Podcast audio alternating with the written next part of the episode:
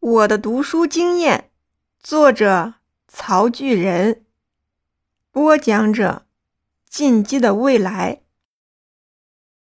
中年人有一种好处，会有人来请教什么什么之类的经验之谈。一个老树屋善于开油，一个老裁缝善于偷布，一个老官僚善于刮刷。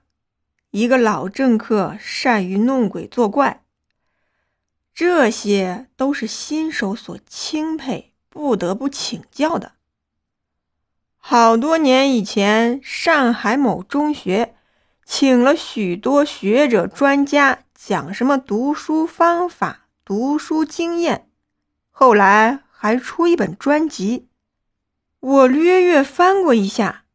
只记得还是多读、多看、多做那些好方法，也就懒得翻下去。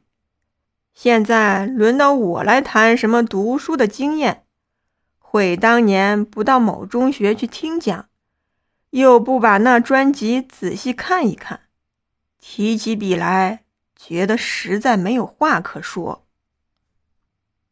记得四岁时，先父就教我读书，从《大学》《中庸》读起，一直读到《刚健益之录》《近思录》，《诗经》统背过九次，四书背过五次，《礼记》《左传》念过两遍，只有《尔雅》只念过一遍。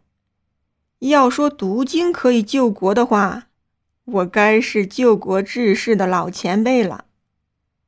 那时候读经的人并不算少，仍无补于满清的威王，终于做圣朝的遗民。先父大概也是维新党，光绪三十二年就办起小学来了。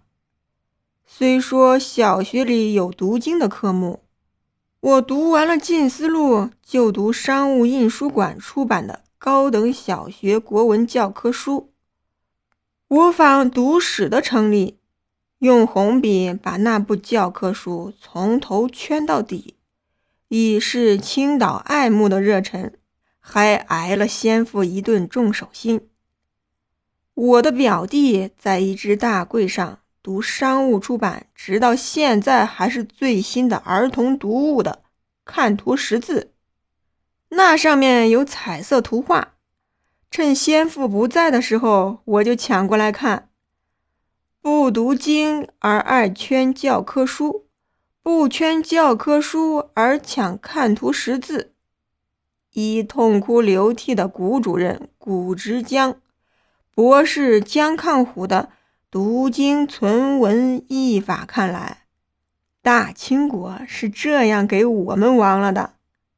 我一想起，总觉得有些歉然。所以宣统复辟，我也颇赞成。先父时常叫我读《近思录》，《近思录》对于他有许多不利之处。他平常读四书，只是用珠注。近思路上有周敦颐、张载、邵雍、程明道、程一川种种不同的说法，他不能解释为什么同时贤人的话有那样的大不同。最疑难的明道和一川兄弟俩也那样大不同，不知偏向哪一面为是。我现在回想起来，有些地方他是说的非常含糊的。有一件事，他觉得很惊讶。我从朱文公全集找到一段朱子说岳飞跋扈不驯的记载，他不知道怎样说才好，既不便说朱子说错，又不便失敬岳武穆，只能含糊了事。有一年，他从杭州买了王阳明全集回来，那更多事了，有些地方。王阳明把朱熹驳得体无完肤，把朱熹的脊柱捅翻过身来，谁是谁非，实在无法下判断。翻看的书愈多，疑问之处愈多。一个十一二岁的小孩已经不大信任朱老夫子了。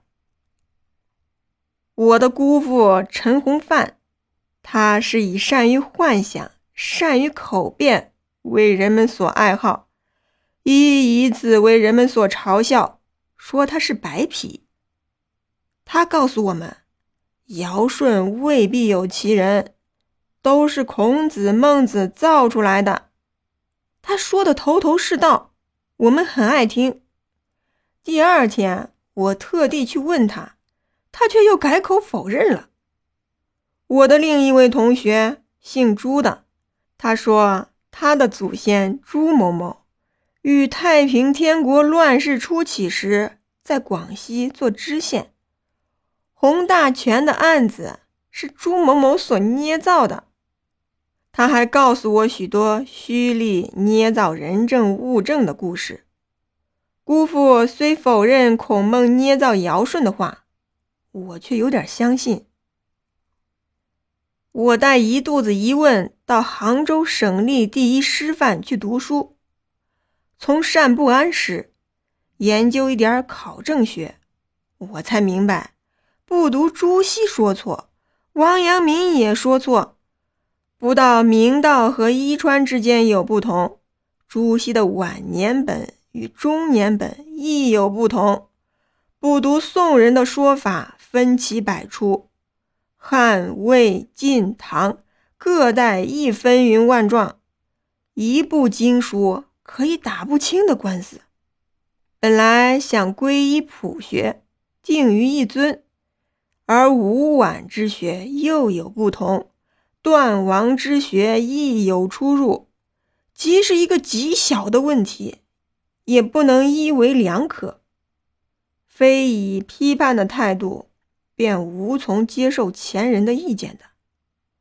姑父所幻设的孔孟捏造尧舜的议论，从康有为、孔子改制考、新学伪经考找到有力的证据，而岳武穆跋扈不驯的史实，在马端林文学通考得了确证，这才恍然大悟：前人弑兄义以为断。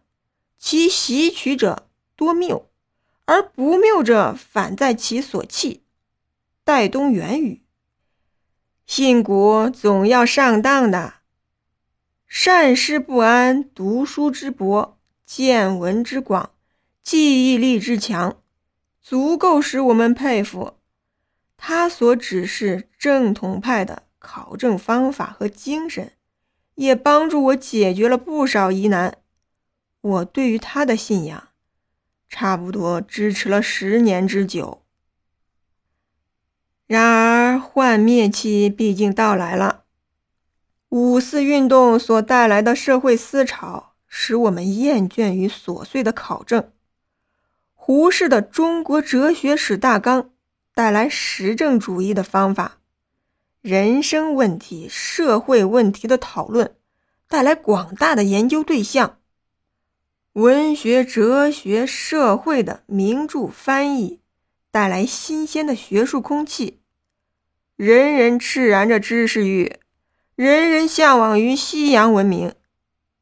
在整理国故方面，梁启超的《中国历史研究法》，顾颉刚的《古史讨论》，把从前康有为手中带浪漫气氛的金文学。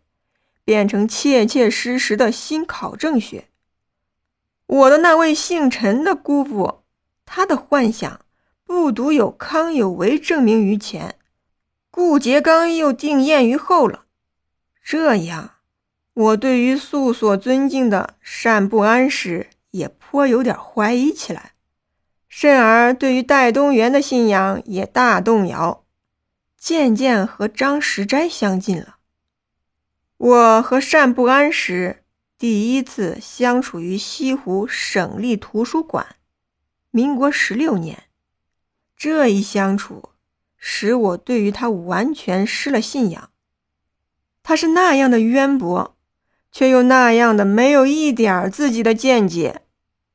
读的书很多，从来理不成一个系统。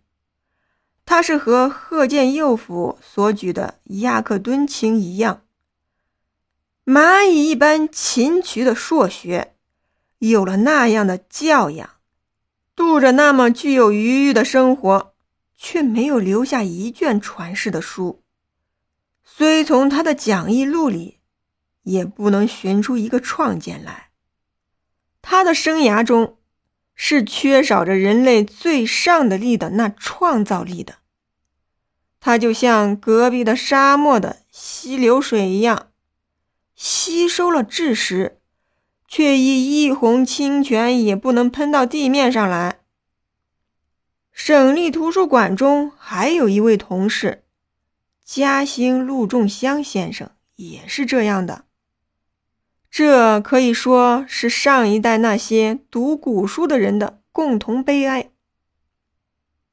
我有点佩服德国大哲人康德，他能那样的看了一种书，接受了一个人的见解，又立刻能把那人那书的思想排除了出去，永远不把别人的思想砖头在自己的周围砌起墙头来。